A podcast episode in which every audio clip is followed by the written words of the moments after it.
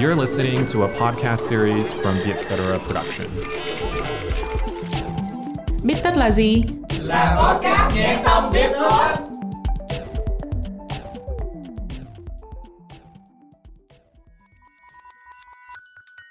Bích tất tâm lý là nơi chúng mình biến những nghiên cứu hắc não thành kiến thức dễ tiêu. Bích tất tâm lý được dẫn dắt bởi Trân Lê và Hiền Lê, editor chuyên mục cuộc sống tại Vietcetera.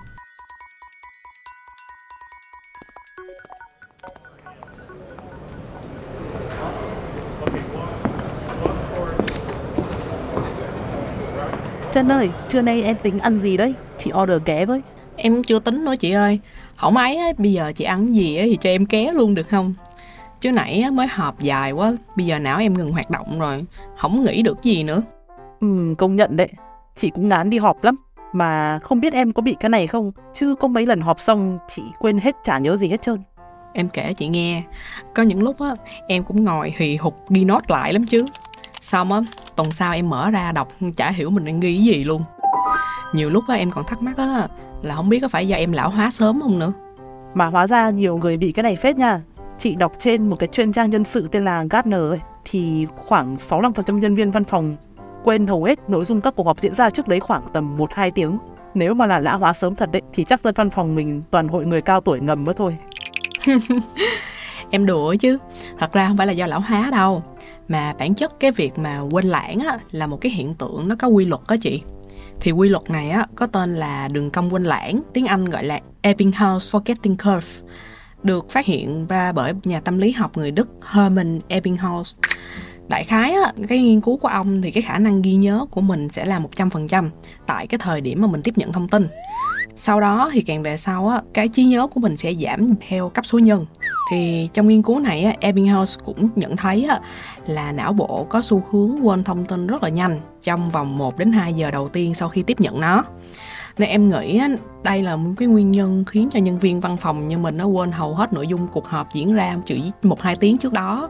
Mà chị để ý là cái này thường hay xảy ra ở những cái cuộc họp mà mình đi chỉ để dự thính thôi tức là những cuộc họp mà mình bắt buộc phải đi nhưng mà lại không có vai trò gì cụ thể cả. Như là mấy buổi họp thường quý hay thường niên chẳng hạn. Chứ ví dụ mà cuộc họp nào mà chỉ có task quan trọng đi có muốn quên cũng không được. Thì em nghĩ là bởi vì những cái cuộc họp mà chỉ có nhiệm vụ quan trọng á thì thông thường nó sẽ tạo ra một cái căng thẳng nhận thức tiềm ẩn ở trong chị. Kiểu á, như là chị phải nhớ là mình được giao nhiệm vụ gì nè deadline là khi nào cần lưu ý những gì uh, vân vân và may may nếu mà chị chót quên một cái gì đó thì rất là dễ toan á tại vì bởi vì đó là nghĩa vụ của mình mà. Vì vậy cái việc này nó mới tạo nên căng thẳng từ đó giúp cho mình nhớ lâu hơn. Mà cũng theo thí nghiệm của ông Ebbinghaus này nha thì những cái thông tin quan trọng hoặc là có ý nghĩa với mình á, thì mình cũng sẽ dễ nhớ nó hơn nữa. Mà nhắc đến cái việc á, là mình chỉ nhớ mỗi nhiệm vụ mình được giao trong cuộc họp thì em cũng hay bị một cái vấn đề em chỉ nhớ đúng được cái phần thuyết trình của mình thôi chị nhớ có mấy lần á, team mình thuyết trình pitch ý tưởng mới không? Nói thiệt với chị là nhiều lúc á, em cũng không nhớ mọi người nói gì nữa. Chị cũng thế luôn này, đặc biệt là cái người mà nói ngay sát chị ấy, đến lượt chị là chị quên luôn, không nhớ là người đấy nói gì. Cái này trong tâm lý học nó gọi là hiệu ứng người tiếp theo này, next in line effect. Thì hiện tượng này nó xảy ra khi mà em không nhớ lại được cái sự kiện diễn ra ngay trước đấy, ngay trước cái lượt em thực hiện ấy. Một ví dụ khác là những cái buổi networking ấy mình đến những cái buổi đấy thì mình hay được yêu cầu giới thiệu bản thân thì khả năng rất cao là em sẽ quên sạch tên của những người ở trước lượt của em. Lúc mà mình thuyết trình nó cũng ghi trang như vậy ạ. Xin lỗi những người đã ở trước lượt của tôi. Nhưng mà chị có biết tại sao nó xảy ra cái hiện tượng mà mình cứ quên trước quên sau vậy không? Cái này cũng có vài lý do đấy. Một là ví dụ em đang quá tập trung trí lực vào cái phần thuyết trình của mình nên là cũng không còn tâm trí để mà để ý đến người khác nữa một phần nữa là não em không kịp mã hóa những cái thông tin nhận được trong khoảng thời gian quá ngắn trước đấy, thì não mình có ba khoang trí nhớ là tạm thời ngắn hạn với dài hạn. Khi mà thông tin vào não thì nó sẽ ở khoang tạm thời trước, rồi mới chuyển sang hai khoang còn lại tùy vào mức độ quan trọng của nó. Nhưng ví dụ mà não chỉ có tầm 10 giây để xử lý đi, thì không thể phân loại kịp thông tin. Hệ quả là chúng sẽ kẹt lại ở cái khoang trí nhớ tạm thời, chứ không đến được khoang ngắn hạn với dài hạn khiến em không thể truy hồi lại được. Ừ. Em thấy đúng là khi mà mình họp á là mình thật sự là không có quá nhiều thời gian để ghi nhớ thiệt. Nhiều lúc á em còn chưa định hình được á người này đang nói về cái gì thì đã chuyển sang phần của người khác mất tiêu. Nhưng mà nha họp offline là một lẻ rồi. Em thấy á, lúc mà học online á, trí nhớ của mình á, nó còn tệ hơn nữa tại vì có một cái đặc thù của việc học online á. Đó chính là mọi người sẽ làm nhiều việc cùng lúc gọi là multitasking á. Cái này thì 10 người chị nghĩ phải đến hết 9 người là có thói quen này rồi.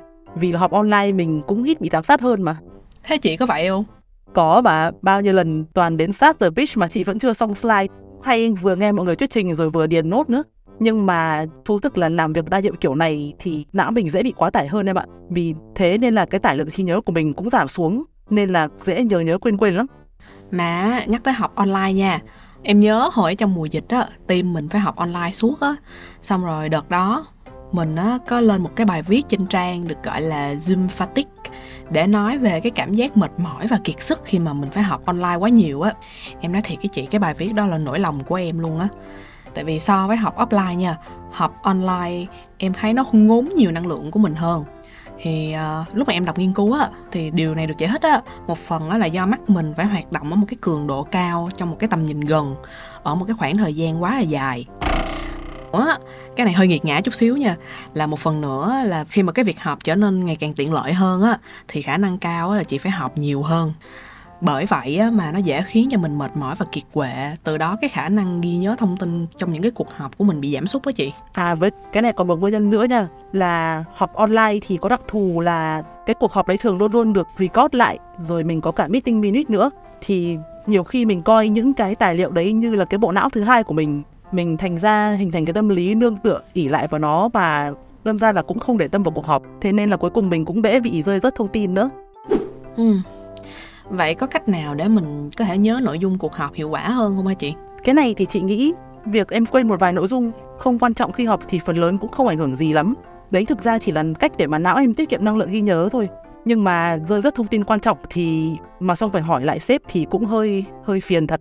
Nên là với những thông tin quan trọng ấy thì chị có áp dụng một cách, một cái phương pháp ghi nhớ gọi là phương pháp Cornell phương pháp này cũng đơn giản thôi. Thì em chia tờ giấy nốt của em thành hai cột, một cột hẹp bên trái và một cột rộng hơn bên phải thì bên hẹp em ghi các cái ý chính các bullet point ạ. Còn bên rộng thì em ghi chi tiết của từng ý một. Cách này nhìn chung là sẽ giúp em không bị lạc trôi mất ý khi mà cuộc họp nó chuyển từ ý này sang ý khác thì mình sẽ ghi nhớ được ý chính của nhiều chủ đề khác nhau. Ừ. À, với lại em còn muốn bổ sung thêm một cái ý này. Cái ý của em nói thì nó không có liên quan đến việc ghi chép lắm mà chủ yếu là nó sẽ giúp cho mọi người tiết kiệm năng lượng hơn khi họp đó là mọi người có thể tắt camera khi mà không cần thiết. Chẳng hạn như khi không đến lượt của mình thuyết trình, thì cái này nhỏ thôi, nhưng mà nó sẽ giúp cho mình giảm đi sự mệt mỏi khi mà mình phải nhìn màn hình với thời gian quá là lâu. Với một phần cái việc mà tắt camera này nó sẽ cho mọi người một ít riêng tư để có thể đứng lên, ngồi xuống, thư giãn các kiểu con đà điểu khi mà học hành quá lâu nữa. Cảm ơn các bạn đã lắng nghe podcast bích tất tâm lý. Bạn có hay quên mọi thứ sau cuộc họp? Nếu có một nguyên nhân nào khác mà chúng mình chưa đề cập, hãy gửi email góp ý cho chúng mình qua hòm thư bích tất a com nhé. Hẹn gặp lại các bạn vào podcast tuần sau.